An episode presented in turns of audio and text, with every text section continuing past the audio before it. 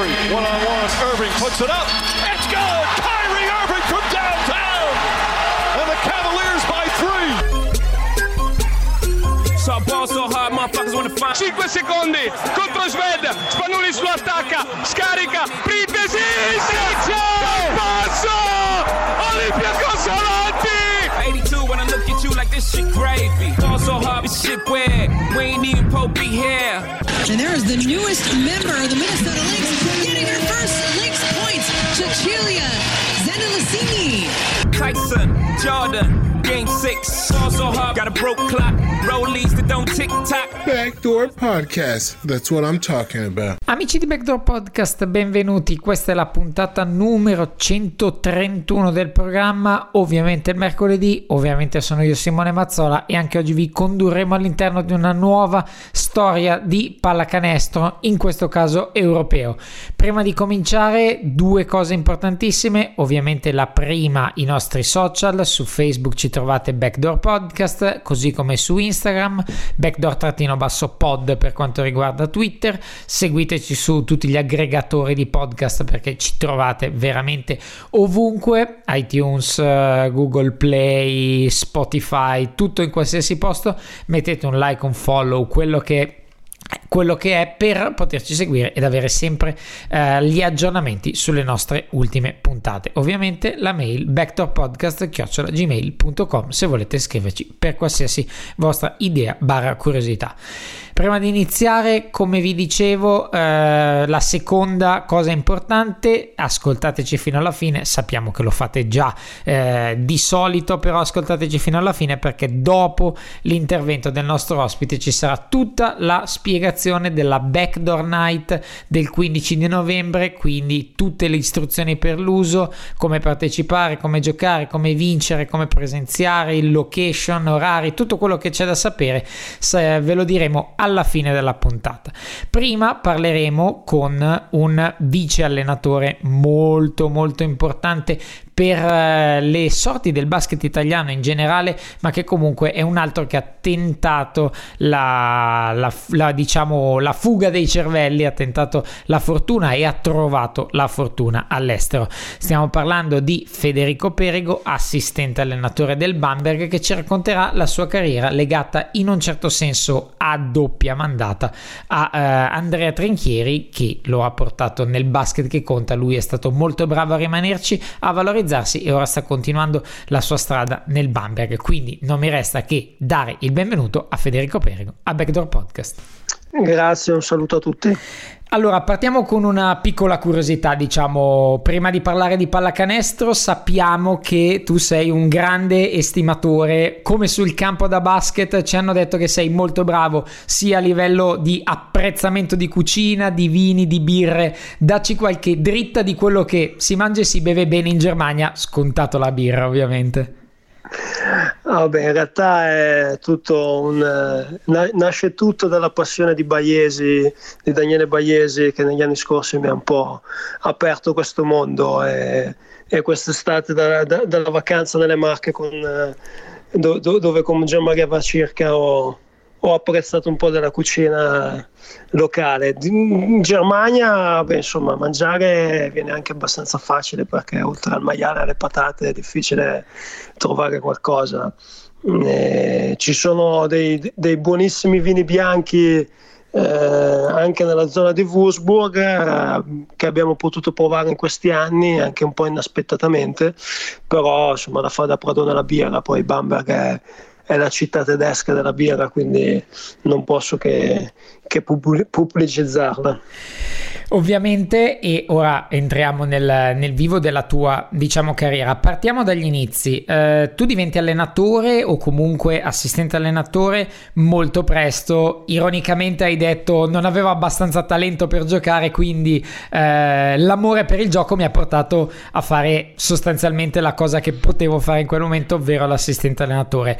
Ti chiedo, è stato difficile questo, questa transizione, diciamo, il rendersi conto conto magari di non poter giocare ad alti livelli oppure è stato un piacere pensare di poter investire la propria carriera sin da subito nella, nell'allenatore? Ma guarda, in realtà io non potevo giocare neanche a bassi livelli, quindi, okay. quindi è stato ancora più facile. Eh, no, mh, da che mi ricordo è venuto tutto abbastanza naturale, in maniera molto naturale, nel senso che eh, già negli ultimi periodi de, de, delle mie apparizioni nel campionato allora cadetti ero, ero molto affascinato da, questa, da, da, da, questo tipo di lavoro, di, di, di fare diciamo, l'allenatore e quindi è venuto tutto molto, molto facile. Tu hai iniziato ovviamente facendo l'assistente e eh, seguendo le giovanili, che è un argomento che eh, mi piacerebbe approfondire. Innanzitutto, come ti sei trovato anche volendo con poca differenza di età magari rispetto ai giocatori che dovevi allenare, sei diciamo da quel punto di vista perlomeno dovuto maturare subito? Sì, eh, guarda, n- non so se poi già, già da, da, giovane sembravo vecchio, però in realtà la, uno dei primi ricordi che uno dei primi allenamenti, eh, la scuola che allenavo era eh, di ragazzi nati nell'89, io sono nato nell'84, quindi non molto più, più giovane di me, e uno dei giocatori che poi era il capitano della squadra mi diede del lei e rimasi un, un, filino scioccato da, dalla cosa. Eh, poi in realtà sul, sul campo da basket è, è stato direi tutto abbastanza normale. Chiaramente poi il rapporto eh, fuori dal campo era, era, un po' diverso. Eh, probabilmente con, con, dei ragazzini giovani è anche, è anche, positivo avere un certo tipo di confidenza perché mh, mm, chiaramente que- eh, si, si va a, a rapportarsi con, con, ragazzi che hanno ovviamente dei problemi o delle, eh, delle situazioni fuori dalla pallacanestro dove tu puoi anche, puoi anche, aiutarli o dove loro possono confidarsi magari in maniera un po' più eh, sentita rispetto a un adulto. Quindi da, da, quel punto di vista ho creato dei rapporti che, che durano tuttora con, con molti ragazzi che ho allenato, quindi direi che è andata anche abbastanza bene. E avverti eh, rispetto agli anni in cui allenavi tu a livello giovanile e magari sai poi sapere qualcosa di quello che succede a livello giovanile in Italia immagino.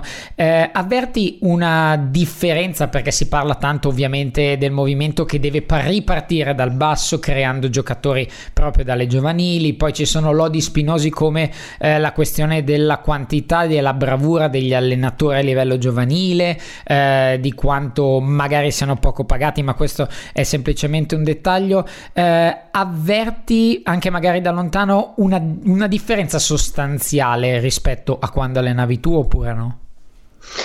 Ma io, io credo che, che, il livello degli allenatori italiani sia, sia, sia, abbastanza alto e lo sia sempre stato, almeno da che me ricordi io.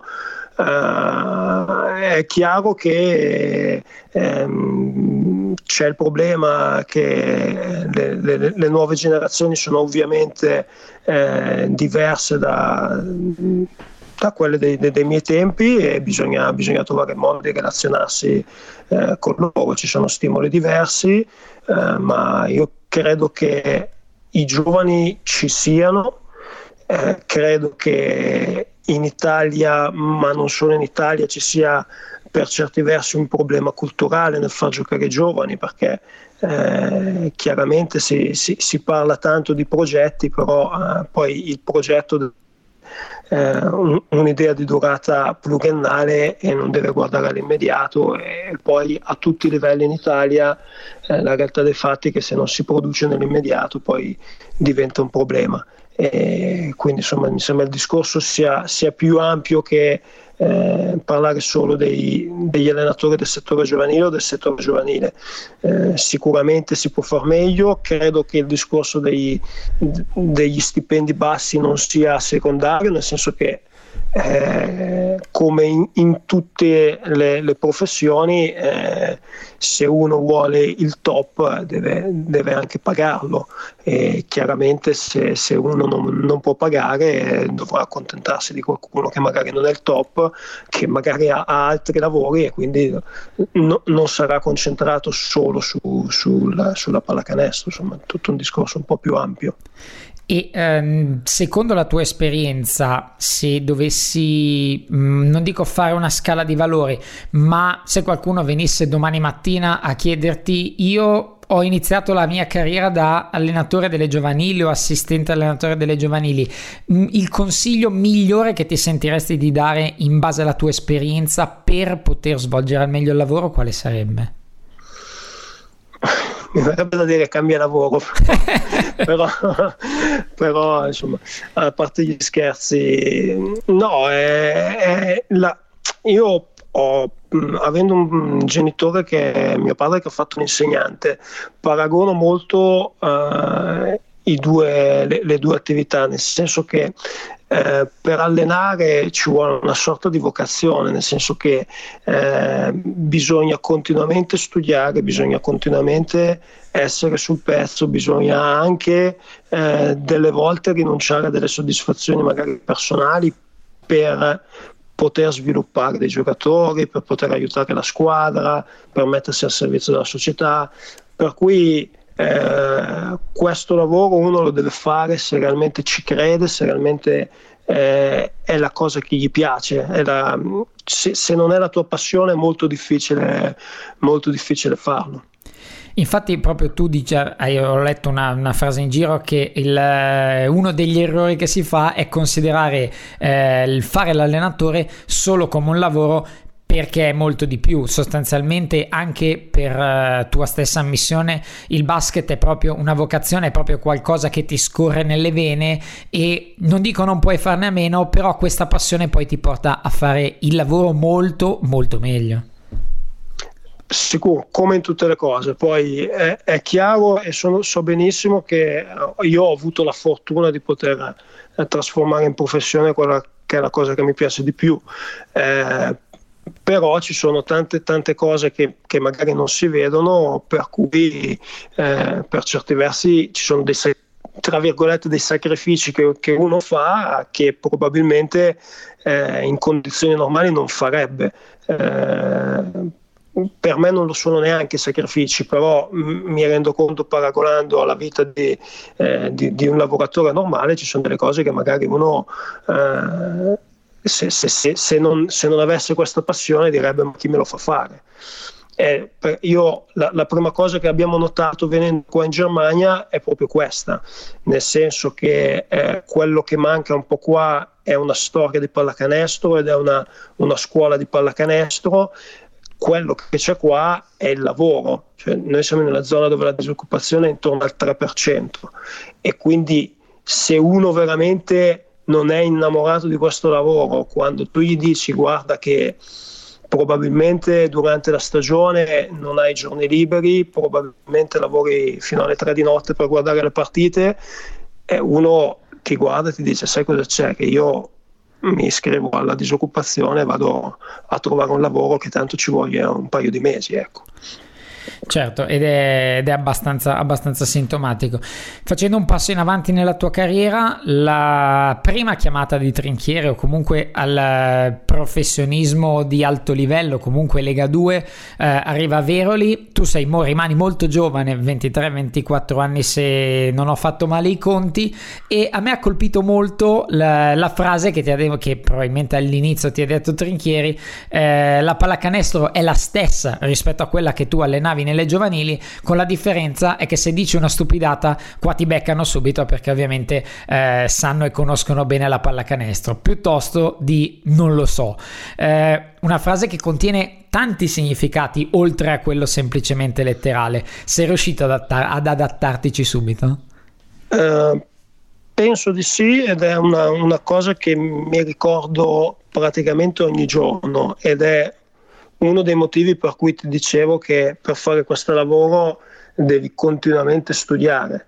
Eh, perché la pallacanestro cambia, la pallacanestro è cambiata dal 2008 quando sono andato a Veroli, la pallacanestro è cambiata da, dall'anno scorso e quindi se uno rimane indietro, eh, poi rimane indietro. Eh, me, ne, me, me, ne, sono reso conto eh, quando Dopo, dopo Veroli io sono tornato ad Esio dove ho fatto ancora giovanili e la Serie C1 e poi mi sono ritrovato a Cantù in Serie A che e insomma il passo, è, il passo era ovviamente diverso. E me ne sto rendendo conto quest'anno dove eh, eh, sono cambiate un po' di cose, facciamo chiaramente la Champions League dove il livello rispetto all'Eurolega eh, è ovviamente diverso e me ne rendo conto guardando le nostre partite, le partite delle nostre avversarie, guardando l'Eurolega e, e, e quindi mh, mm, è veramente importante continuare a, a, a studiare.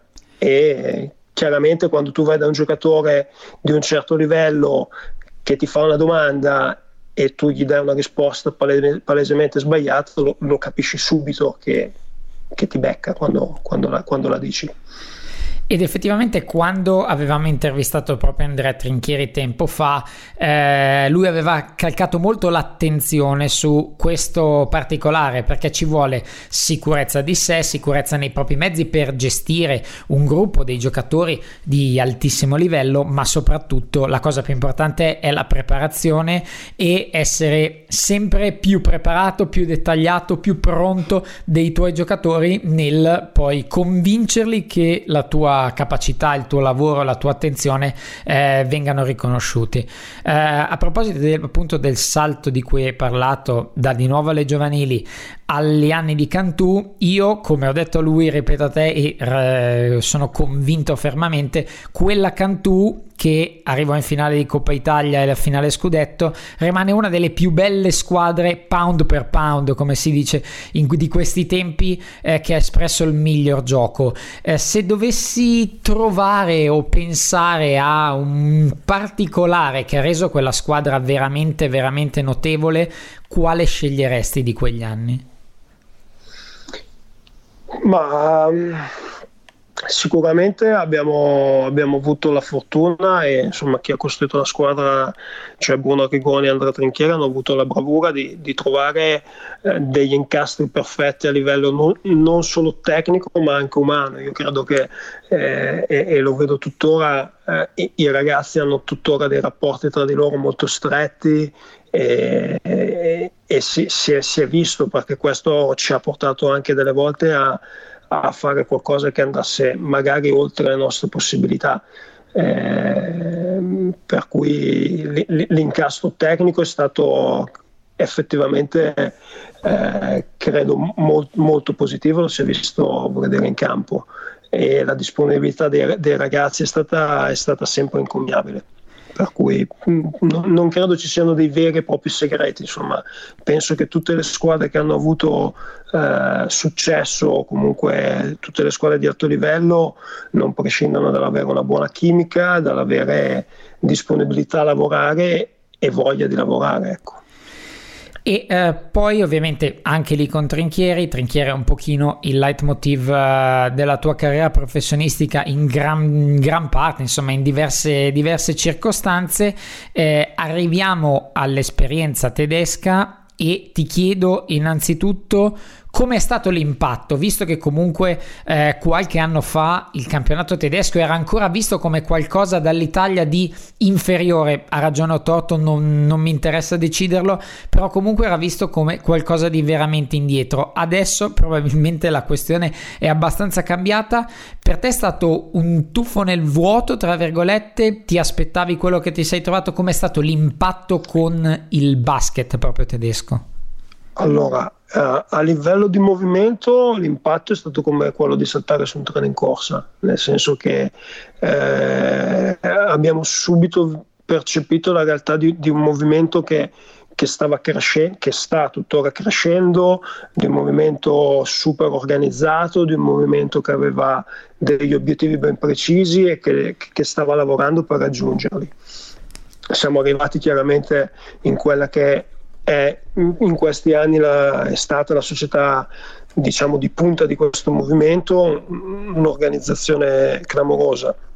A livello tecnico eh, io ero totalmente all'oscuro di quello che, che, avremmo affrontato. Lo, lo, devo ammettere al di là dell'aver visto qualche volta Bamberg in Eurolega negli anni precedenti conoscevo ben poco. E, si è trovata una, una, situazione in cui c'è un, un, diciamo un, mix tra una cultura cestistica un, un po' di scuola slava perché dopo, dopo l'exploit del, del, 93 poi diciamo che eh, hanno seguito tutti molto in Germania il filone di, chiaramente di Pesic e eh, con delle mm, diciamo dei, de, delle squadre con eh, allenatori di scuola americana, quindi con delle filosofie abbastanza diverse. Cioè in Germania si, va, eh, si andava dal Bayern di Pesi, si passava a Ludwigsburg con John Patrick che, faceva, che fa tuttora run and jump 40 minuti, rotazioni, stile football che ogni due minuti cambia, cambia, cambia giocatori, si va a, a, a delle cose che eh, io ricordo una delle prime squadre che abbiamo affrontato era um, Hagen, che adesso uh, è in una delle serie minori perché poi la società è, è fallita e l'allenatore è l'attuale allenatore di Gissen. Uh, e noi, io e Elias Canzori, stavamo guardando le partite, eravamo in ufficio, a un certo punto ci guardiamo in faccia e Elias mi dice dobbiamo trovare in, in qualsiasi modo il, le chiamate, i giochi dell'anno scorso perché eh, stavamo guardando delle amichevoli fa sta cercando di, tra virgolette, fregarci perché avevano delle situazioni talmente strane per noi che non, non, non le credevamo quasi possibili. Invece loro gio- giocavano in questa maniera molto libera, avevano questi cinque americani che, che tiravano da qualsiasi posizione, eh, avevano come, cinque praticamente uno che gli anni prima giocava da tre, per cui c'era il playmaker che gli portava i blocchi, eh, insomma era una roba qu- quasi strana, per, cioè, non quasi, stranissima per noi e, ci siamo dovuti subito adattare. O come mi ricordo la, la prima partita di Zisis è stata contro eh, credo Kralsheim o qualcosa di, o una squadra simile e Nikos entra in campo e dopo 5 minuti esce ed era totalmente scioccato, senza fiato, dicendo ma questi sono pazzi, vanno, vanno come dei matti, come dei treni. E perché non, non si era molto abituati a questo tipo di pallacanestro. Per cui insomma ci si è dovuti adattare in fretta e in, in, queste situazioni, come tu hai detto giustamente, sono anche magari le idee, le innovazioni, anche estreme, a poi caratterizzare, caratterizzare qualcosa. Una impressione, anche corroborata da dichiarazioni, fatti, eccetera, è che comunque, eh, anche adesso che il movimento tedesco è in crescita, c'è tanto investimento, soprattutto nella tua società, nel Bamberg, nel player development, come si suol dire, ovvero si lavora ancora molto anche a livello professionistico sui fondamentali, sul miglioramento dei giocatori, basti pensare a tutti i giocatori che anche semplicemente avete lanciato in questi anni come società, eh, quindi tanto investimento e tanta voglia di migliorare. Quello che si avverte manca un po' all'Italia, manca un po' al professionismo italiano dove eh, anche diciamo a un certo punto per stessa ammissione dall'interno c'è un, una mancanza di voglia di questo tipo. Ecco, lì siete siete come società, ma penso proprio come movimento, un esempio di voler sempre migliorare, di stampo americano, se vogliamo metterla così. Sì, diciamo che, che qua quattro anni fa è stata più che altro una vera e propria illuminazione di, di Daniele Baiesi che, che quando arrivò, lui arrivò a metà, poco, poco, prima della metà della prima nostra stagione qua, eh, volle reintrodurre um, Stefan Weissenbock, è il nostro uh, player development coach, e ehm, era un, un, assistente degli anni precedenti, l'ha riportato dentro e con, eh, chiaramente con Andrea ha poi trovato eh, la, la, quadra tecnica e ha avuto grande spazio nel, nel lavoro individuale e mh, abbiamo credo trovato in questi anni una, una formula di lavoro integrando il lavoro di Stefano con quello della, della squadra che ha onestamente portato, portato grandi, grandi, miglioramenti. A questo mi permetto di aggiungere il lavoro di, di Sandro Bencardino nella parte atletica perché abbiamo avuto eh, veramente tanti giocatori che sono proprio cambiati fis- anche fisicamente da quando sono arrivati mi viene, mi viene, da pensare il caso più, più eclatante è Alexei Nikolic che adesso gioca a Partizan che eh, se, se, se, ti capita di vedere delle foto di lui prima di arrivare a Bamba credo sia 10-15 kg di muscoli in meno ecco. e, e, tutto questo eh, in questi anni ha, ha, prodotto non solo miglioramenti nei giocatori ma eh, per, per quanto ci riguarda anche eh, prodotto direi delle stagioni più che positive ecco, a livello di squadra, senza dubbio. E tu hai parlato eh, ovviamente tu in prima persona, ci sono, c'è Trinchieri, c'è Baiesi con le sue idee che ci aveva anche raccontato ai nostri microfoni un po' di tempo fa, hai parlato di Bencardino, mi viene da pensare eh, se queste sono comunque eccellenze perché dimostrate in Europa gli ultimi anni e i risultati parlano abbastanza chiaro, eh, sono eccellenze italiane che ci sono... Eh, ti sei mai chiesto, ti sei mai dato una spiegazione sul perché una qualsiasi società eh, di alto livello, medio livello, quello che sia, non abbia lavorato per riportare in Italia Trinchieri, riportare in Italia Baiesi, riportare in Italia Perego, Bencardino, eccetera, eccetera, visto il loro risultato all'esterno dell'Italia, quindi comprovandola dei risultati. Hai mai pensato a questa cosa? Ma onestamente no, nel senso dovresti, dovresti chiederlo a loro. Io eh, per personalmente bene, abbiamo avuto la, la, fortuna di poter avere anche dei contratti eh, a medio e lungo termine, quindi eh, onestamente non ho, non ho mai avvertito quel bisogno di dover tornare a lavorare in Italia perché l'Italia è meglio perché la pallacanestro italiana. Chiaramente mi manca, chiaramente non dico non tornerei mai in Italia a lavorare perché comunque eh, la bistrattiamo tanto, ma la pallacanestro italiano tutto sommato eh, così, così, male non è. Eh, sul, sul, fatto perché non, non, abbiano chiamato Trinchieri e Baiese da, a lavorare in Italia, non, non so, dovresti, dovresti chiederlo a loro, ecco. a loro, nel senso alle società.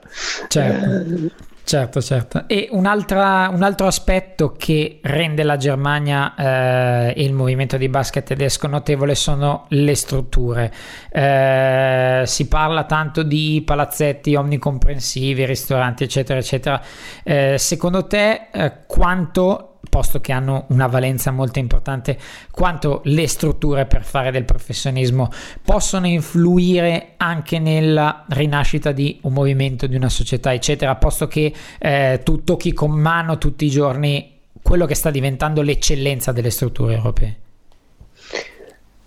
Eh, che, credo sia abbastanza imprescindibile avere un, uh, un posto dove lavorare che sia funzionale e, e nel caso di alcuni palazzetti tedeschi, produca anche dei guadagni per la società, perché poi eh, tutto, tutto, tutti gli eventi che ci sono all'atere della, della partita eh, alla società poi portano dei, comunque degli incassi. Eh, noi abbiamo questo, questo palazzetto con... Eh, con, con, questo ristorante dove eh, si fanno circa 500 coperti a sera e che ha un, eh, sicuramente un attivo molto importante nel club. Eh, è un palazzetto che, che, che, vive, è un palazzetto della, in realtà della città non, non nostro, che vive perché funziona circa credo 10-15 giorni al, al mese lavora con eventi, non solo con le partite e, e, noi disponiamo di una struttura con degli uffici eh, in un paese qua, qua vicino che è, che è, praticamente sempre a nostra disposizione. Abbiamo un campo con uh, sei canestri, se non mi ricordo uno, sì, sei canestri, eh, no, forse sette, e cioè, quindi veramente abbiamo, abbiamo, le possibilità di lavorare co- come, meglio, come meglio vogliamo. E quello, quello che più che altro c'è qua eh, noi, noi, siamo arrivati, ti faccio questo esempio, siamo arrivati e non c'era una, una, sala pesi. Cardino ha posto il problema e in un paio di mesi è stata trovata una soluzione, è stata praticamente costruita una sala pesi.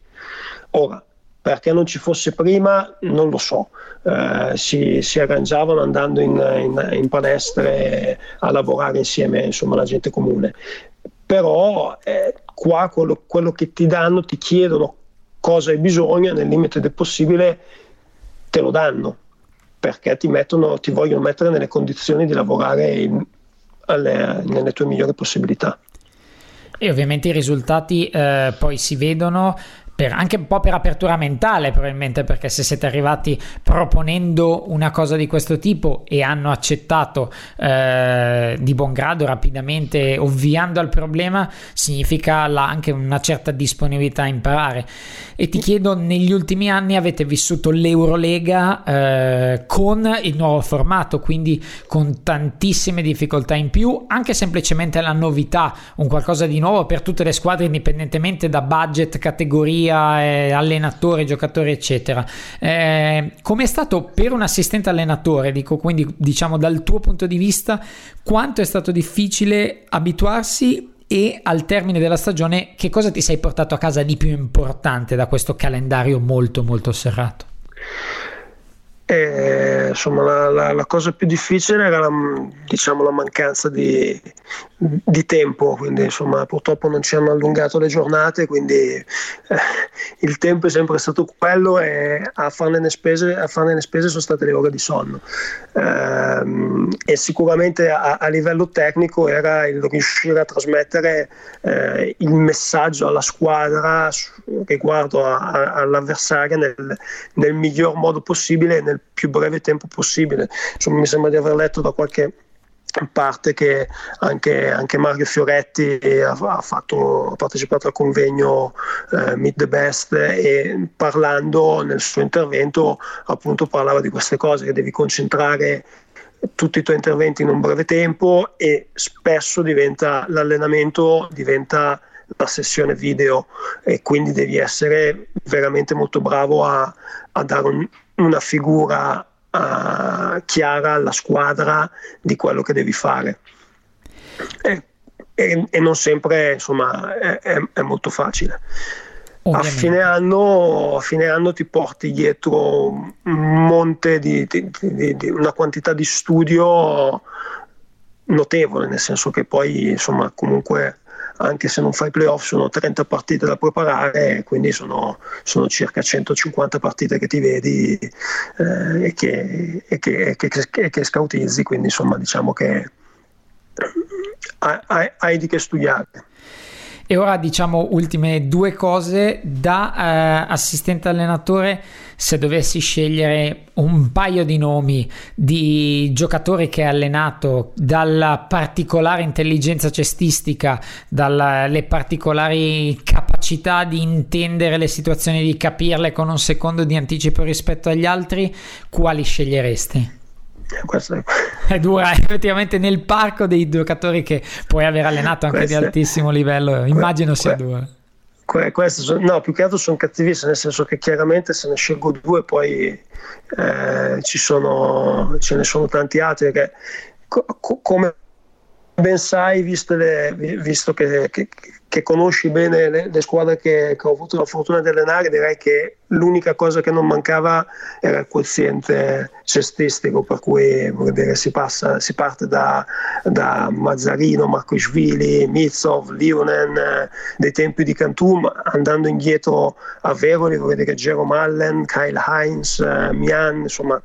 Eh, ho avuto la fortuna di averne, di averne, tanti, non ultimo direi Nikos uh, Zisis che tuttora ho la fortuna di allenare, quindi eh, devo, devo, dire anche Nicolò perché se per caso sente, per sbaglio sente l'intervista poi mi, mi, manderà una serie di messaggi minacciosi, ecco. E, per cui mm, direi, direi, che ho avuto la fortuna di, aver, di averne veramente tanti, praticamente quasi tutti da questo punto di vista. E ora per chiudere ti chiedo, visto che ne avete passate tante, tanti anni, i momenti migliori probabilmente delle rispettive carriere, un paio di minuti a ruota libera di quello che è Andrea Trinchieri, ovviamente cosa ha significato per te e eh, quanto vi siete scambiati in questi anni? Scambiati o scannati? come no, vuoi, chiaro, come vuoi. È chiaro che mm, eh, insomma ormai sono praticamente dieci anni che ci conosciamo e, e personalmente a livello lav- lavorativo senza, senza, le sue chiamate non credo di, uh, che, che, avrei potuto avere queste occasioni penso da parte mia di averle sfruttate e di aver dato indietro quant- quantomeno a monte di ore lavoro uh, quello che mi è stato dato credo anche a livello di, insomma, di qualità perché non, non, penso mi avrebbe tenuto con sé se, se avessi lavorato male.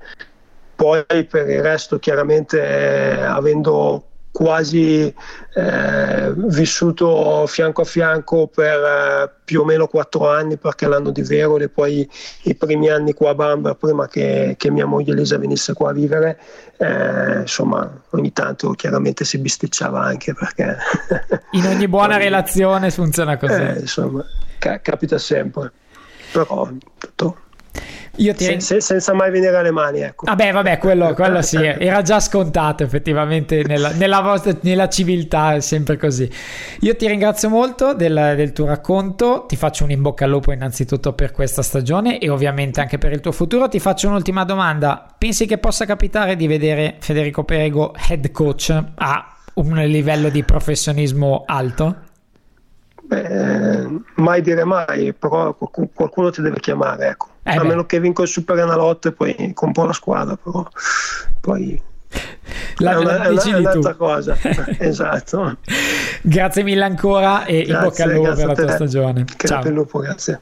Ciao. Ringraziamo ancora Federico Perego, assistente allenatore del Bamberg, per averci raccontato tutta la sua carriera, il suo presente e magari anche il suo futuro in alcuni passaggi e averci spiegato ovviamente quella realtà tedesca che tanto sta emergendo all'interno del basket europeo. Quindi arrivati in fondo a questo racconto nel nostro ospite di giornata, vi dobbiamo appunto, come avevamo detto all'inizio, tutti i dettagli sulla Backdoor Podcast Live Night. Allora, eh, il luogo facile da capire, le collaborazioni le sapete, comunque luogo il Mind Gap, vie Curtatone 5 a Milano in collaborazione con Racker Park Basketball Store via Washington 82 a Milano, che sono i nostri partner. Quando? Giovedì 15 novembre alle ore 21 sempre al Mind the Gap in via Curtatone 5 potrete iscrivervi al quiz NBA allora NBA scusate NBA è basket italiano basket di Eurolega quello, tutto quello che c'è sul basket tutta la vostra knowledge sul basket dovrà essere messa in piazza per vincere questo concorso. Il regolamento è molto semplice ci vogliono squadre da 3 4 quindi minimo 3 massimo 4 componenti e dovete iscrivervi alla, la, iscrivere la vostra squadra dando un nome e i nomi dei 3-4 eh, componenti della squadra iscrivendovi in due modi. O scrivendo al numero di telefono un whatsapp 335 6838 997 ripeto 335 6838 997 prenotate e scrivete Backdoor Night prenotiamo eh, ci prenotiamo con la squadra I Pinco Pallino formato da eh, Gianni Pinotto e Paperino. Quindi date i nomi dei partecipanti i nomi della squadra e vi prenotate per la serata. Quindi molto molto semplice potete farlo o al numero di telefono che vi ho dato oppure alla pagina Facebook mandando un private message alla pagina su, di Facebook www.facebook.com slash mind the gap Milano, quindi mind the gap con l'H Milano e la, la, la, barra per chiudere quindi www.facebook.com slash mind the gap Milano. Lo vedete non potete sbagliare perché nella foto a fondo nero c'è scritto mind gap nella foto di copertina quindi veramente non potete sbagliarvi. In questi due modi potete iscrivere la vostra squadra di 3-4 persone al quiz di Backdoor Podcast. Siete da soli? Siete in due? Nessunissimo problema. Ovviamente non iscrivete la vostra squadra, ma scrivete e dite noi siamo uno, due, eh, vogliamo comunque venire a giocare. Sicuramente vi troveremo un modo per giocare, magari con altre persone che sono spaiate, comporremo le squadre in, in quella serata e quindi ci sarà veramente possibilità per tutti di giocare. Quindi, se avete la vostra squadra dei vostri amici, siete già a posto. Se non siete, se siete spaiati o i vostri amici vanno da topacco, eccetera, potete, anzi, dovete presenziare assolutamente e noi vi comporremo la squadra lì per competere per la vittoria. Eh, cosa ci sarà all'interno del gioco? Molto semplicemente ci saranno dei quiz a risposta chiusa per fare una piccola prima scrematura e poi ci saranno degli altri giochi che vi serviranno a determinare la squadra vincitrice. All'interno della squadra vincitrice dei nostri giochi ci sarà un ulteriore contest interno per vincere il primo premio. Il primo premio è la, una maglia dei Brooklyn Nets originale firmata da D'Angelo Russell in persona medesima. Quindi ovviamente quello è il premio che andrà, il premio più prestigioso che andrà nel pacchetto della squadra vincitrice. Poi ovviamente vi spiegheremo nelle prossime puntate nel dettaglio i premi tramite i nostri social, come funzionerà precisamente il gioco. La cosa che vi dico è dovete sapere qualcosa di pallacanestro, fare un po' di mente locale nelle vostre conoscenze, ma è probabile che le domande che varranno più punti quando il gioco si farà duro saranno proprio sul programma di Backdoor Podcast. Quindi l'ultima stagione potete ascoltare l'ultima stagione ovviamente non solo questa possiamo partire dall'anno solare diciamo de, del 2018 potrebbe qualche domanda potrebbe riguardare qualche puntata di qualche ospite dell'anno 2018 ovviamente non vi diciamo di andare a ascoltarvi tutte le quattro stagioni di Backdoor Podcast che se volete potete tranquillamente farlo ma che riguardano quelle che riguardano l'ultimo anno vi consigliamo di andarvi a dare una riascoltata perché ci potrebbero essere delle domande che magari possono farvi vincere la maglietta di D'Angelo Russell o anche gli altri premi in palio e pian piano ve li diremo e sono comunque molto molto belli. Eh, e potrebbe fare molto comodo. I premi sono tanti, cercheremo di premiare il più possibile tutti i giocatori. Quello che vogliamo da voi ovviamente è una presenza in massa, quindi prenotatevi nei modi che vi ho detto, quindi www.facebook.com slash mindthegapmilano con un messaggio privato dicendo mi iscrivo alla serata di Backdoor, il quiz con questi questi nomi e questa squadra oppure via telefono con un whatsapp sempre stessa metodologia 335 68 38 997 tutto molto semplice, tutto molto chiaro. Giovedì 15 novembre, ore 21 al Mind the Gap. Seguiteci su Facebook, su Twitter e su Instagram perché pian piano metteremo i, le immagini delle, dei nostri premi. Quindi sarà tutto molto divertente, molto tranquillo però si giocherà ovviamente per vincere, per vincere i premi che sono in palio e ovviamente gli affissionati di Backdoor Podcast potranno goderne. Ultimo dettaglio non meno importante degli altri ci sarà una consumazione all'interno di quello che chiamiamo molto simbolicamente il buy-in, si pagherà 10 euro, quindi ci sarà una consumazione birra media in omaggio e un piccolo contributo ovviamente per la, l'iscrizione al gioco, l'organizzazione eccetera. Quindi 10 euro a persona con consumazione media all'interno di essa dovrete ovviamente pagarlo in loco chiaramente eh, 10 euro a persona e potrete godervi intanto innanzitutto una birra una serata con gli amici e se siete non particolarmente bravi, ma comunque abbastanza preparati da andare a premi, cosa che speriamo di poter fare per tantissime persone o quasi tutti, potrete portarvi a casa sicuramente qualcosa di Backdoor Podcast, di Mind the Gap, di Racker Park Basketball Store e non solo perché ci saranno veramente delle, dei premi molto molto interessanti, tra cui ovviamente la maglia di D'Angelo Russell autografata originale dei Brooklyn Nets. Quindi non dovete fare altro che ora invadere la pagina Facebook di Mind the Gap e il numero di telefono che vi ho dato, avete come disclaimer l'unico vincolo di iscrizione è la domenica 11 novembre a mezzanotte si chiuderanno le iscrizioni, quindi chi sarà iscritto con la sua squadra o anche singolarmente potrà esserci, da lì in poi non è assicurata il posto, quindi mi raccomando, entro mezzanotte di domenica 11, quindi sostanzialmente 4-5 giorni prima, dovete essere iscritti. Penso e spero di avervi detto tutto, poi pian piano i dettagli tra social e nelle prossime puntate ve li daremo, ma qui ci sono tutte le cose che dovete sapere per la Backdoor Podcast Live Night in versione quiz. Ora è davvero tutto per questa puntata. Sperando di sentirvi tantissimo presenti all'interno della, delle nostre iscrizioni e delle nostre puntate. Vi auguro una buona settimana di basket a tutti. Irving and Curry, one on one. Irving puts it up. It's good. Kyrie Irving from downtown. And the Cavaliers by three. So ball so hard, motherfuckers wanna find 5 secondi contro Sved, Spanulis lo attacca, scarica, Printesi, Sergio! Passo! Olympiacos avanti! 82 when I look at you like this shit gravy. Fall so hard, this shit weird. We ain't even Pope be here. And there is the newest member of the Minnesota Lynx getting her first Lynx points, Cecilia Zendelicini. Tyson, Jordan, game six. Fall so hard, got a broke clock. Rollies that don't tick tock. Backdoor Podcast. That's what I'm talking about.